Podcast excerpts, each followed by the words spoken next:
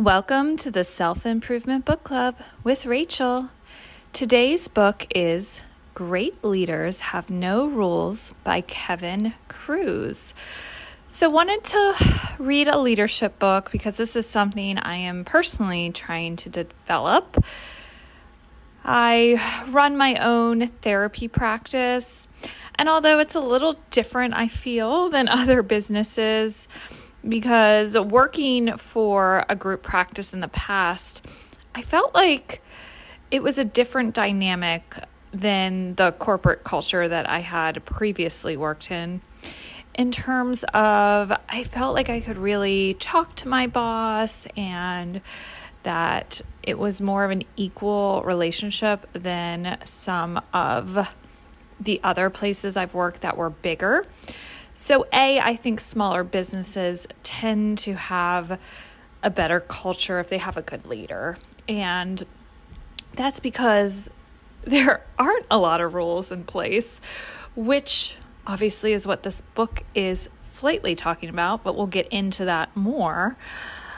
But in my in my own world going into business for myself, you know, I just had me for the longest time, a couple years. I was just working for myself.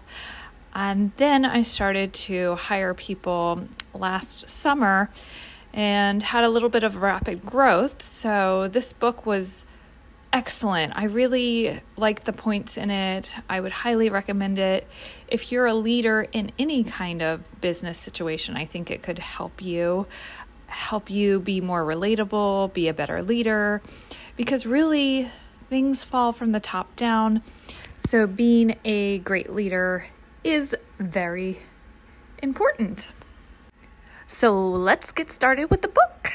And point one is to abandon your open door policy and be a more deliberate leader with your schedule. So, this reminds me of some of the books I've read in the past about time blocking and setting, setting times when you're available and letting people know that. Like, you can call me every hour in the morning, or I'm free all day on Wednesdays, call me anytime, and communicating this to your team. I also, when I read this, thought of college and how professors had times when you could come in and talk to them. Like everyone knows that professors have office hours. So I think it's a similar concept. And the reason the book promotes this as something to do, having certain hours that you can reach your manager or leader, is that having an open door policy actually reduces your productivity as a leader and hampers your team from building crucial decision making skills. So, if they're coming to you with everything, then they're not solving their own problems. And giving them that space to do that is very helpful. In fact, statistics show that 50% of your team won't feel comfortable speaking up when they have an issue. So, what does that mean? No matter how much you encourage an open door policy, they may not actually even use it. And some people, maybe some of the percent of the other 50%, may constantly interrupt your workday, so you really can't get into the flow of a project or block off time to get anything done.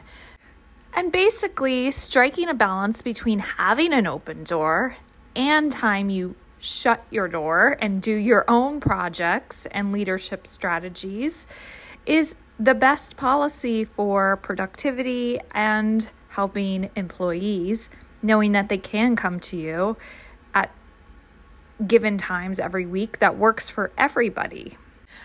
All right, this this point I love because I'm not I'm not a big rules person. I'm gonna I'm gonna let everyone know that. But the book says get rid of rules, hence the title. They only inhibit employees' performances.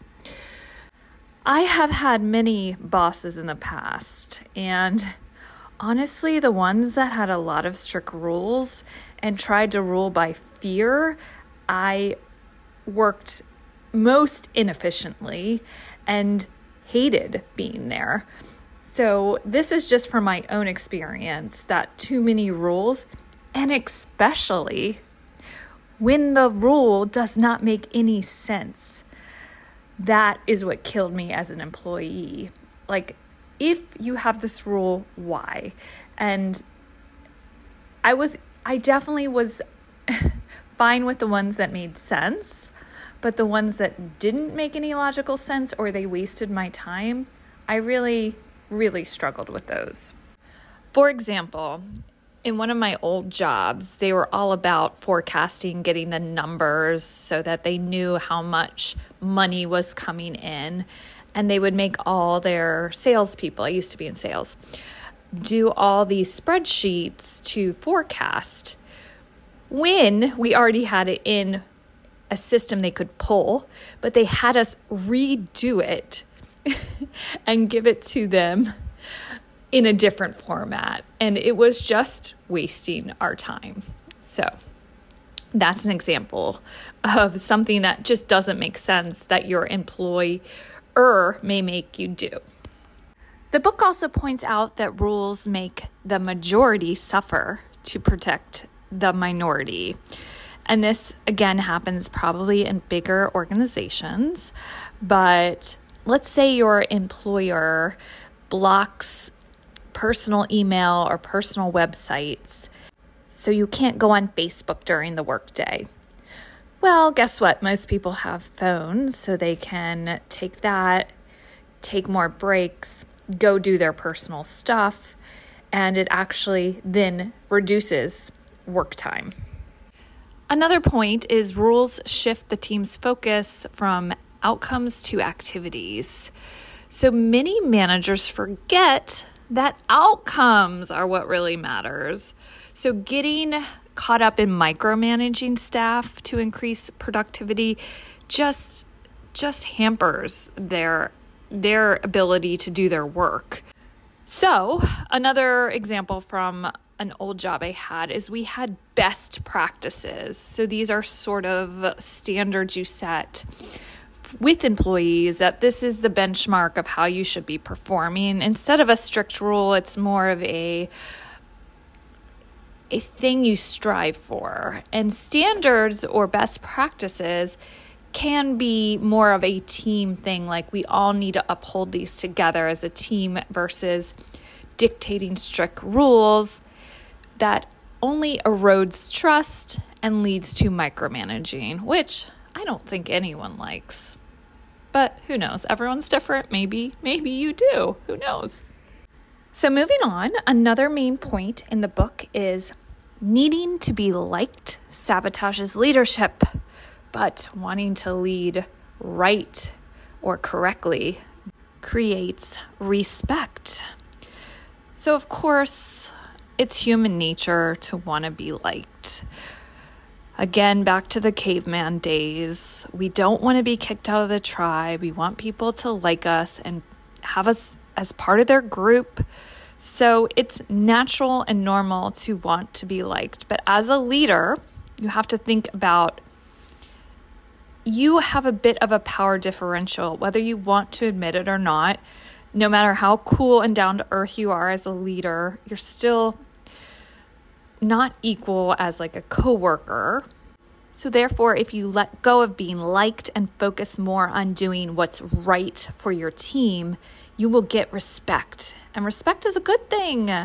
In fact, the book cites that in a 2017 Gallup survey, they found that employees with close friends at work were the most highly engaged and provided a sense of belonging, had positive outcomes in the workplace. So it's great if your employees like each other and they're besties. They don't have to be besties with you. You want them to be close with their other coworkers. This makes them happy. It keeps them engaged in work and wanting to come back. So if you want to do what's right as a leader, look at your values. What do you value in your company? What what are your values and lead by those values. You don't have to be everyone's friend, but it is nice to do the right thing and gain respect. All right, moving on to the next point. An effective workplace is a loving one. I love this one. Okay, I know I'm a little cheesy, but I do think this is one thing I have in spades. I really care. I absolutely care about my employees. I truly care about my clients. I care. I just can't help it. I care, I care, I care. And that's not a bad thing because the book cites that fear based relationships, like a fear based leader, might bully employees into working hard because they're really scared of you, but it really doesn't create a productive work culture. In fact, fear reduces creativity, it stifles innovation, it prevents open communication, causes a lot of stress. And when an employee is stressed, they're not at their best. So, if you lead by fear, I would love if you rethought that and thought, okay, how can I actually start to invest and care about my employees? And this can be the little things you do, like saying hello to them in the morning when you come into the office if you all work together, or writing them a nice note when you notice they did something well. Taking interest in them and their outside life. Like, do they have kids? Do you know their partner's name?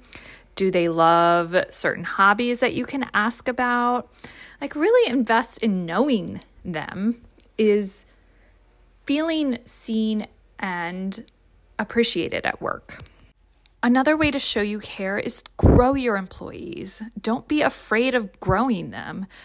Schedule a one on one career path meeting every six months or so and engage them on what they want to develop in their career and help them get there, help them grow. There's nothing wrong with that. And they'll respect you even more for that. Another big message in the book is to become obsessed with time. So, what does that mean? Well, I'm going to go back to time blocking because high achievers do this, they time block. In fact, the book says get rid of all those to do lists, throw them in the toilet, open your calendar, pick a date, time, and duration, and then book it for a task. So instead of writing that endless list of things to do, you actually block off time to do things. In fact, there's been research that found 41% of to do list tasks never get complete. And then you're just looking at that lingering list and you're like, oh, I didn't do that. I didn't do that.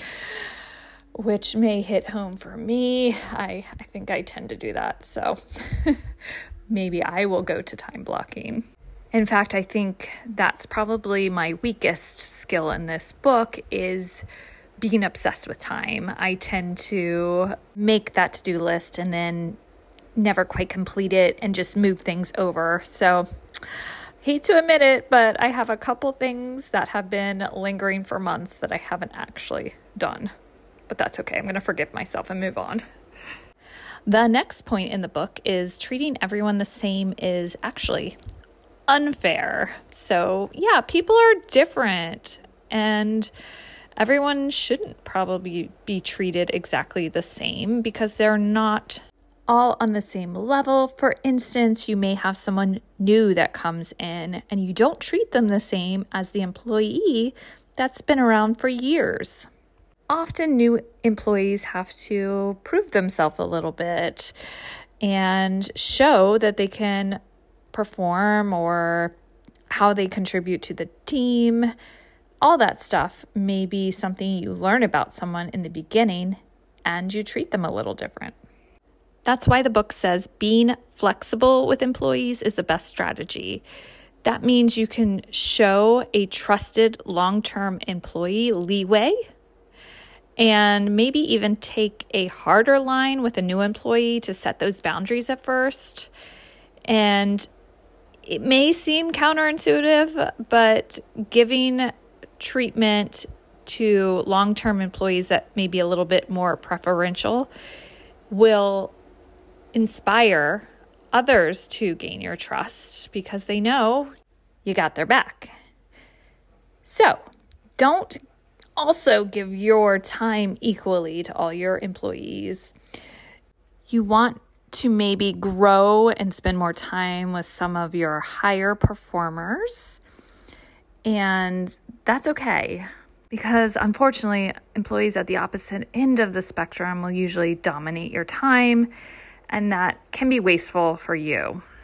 The book can sound a little harsh here, but every hour you spend with someone that is taking up your time that's not doing well is one hour less that you can invest in helping your superstar excel and coaching someone else who may have great potential. So, what's next in the book? Embrace transparency. So, how would you react if an employee sent you an email accusing you of being disorganized and unprepared for a meeting? What if they told you that your underperformance was unacceptable and must not happen again? Well, this happened to one of the CEOs at Bridgewater Associates, but instead of being offended that his employee called him out in this email, he was delighted because he also believed in accountability, even to the boss. So if he wasn't doing something right, he wanted his employees to hold him accountable because he believed in transparency within the business. And transparency really fosters trust.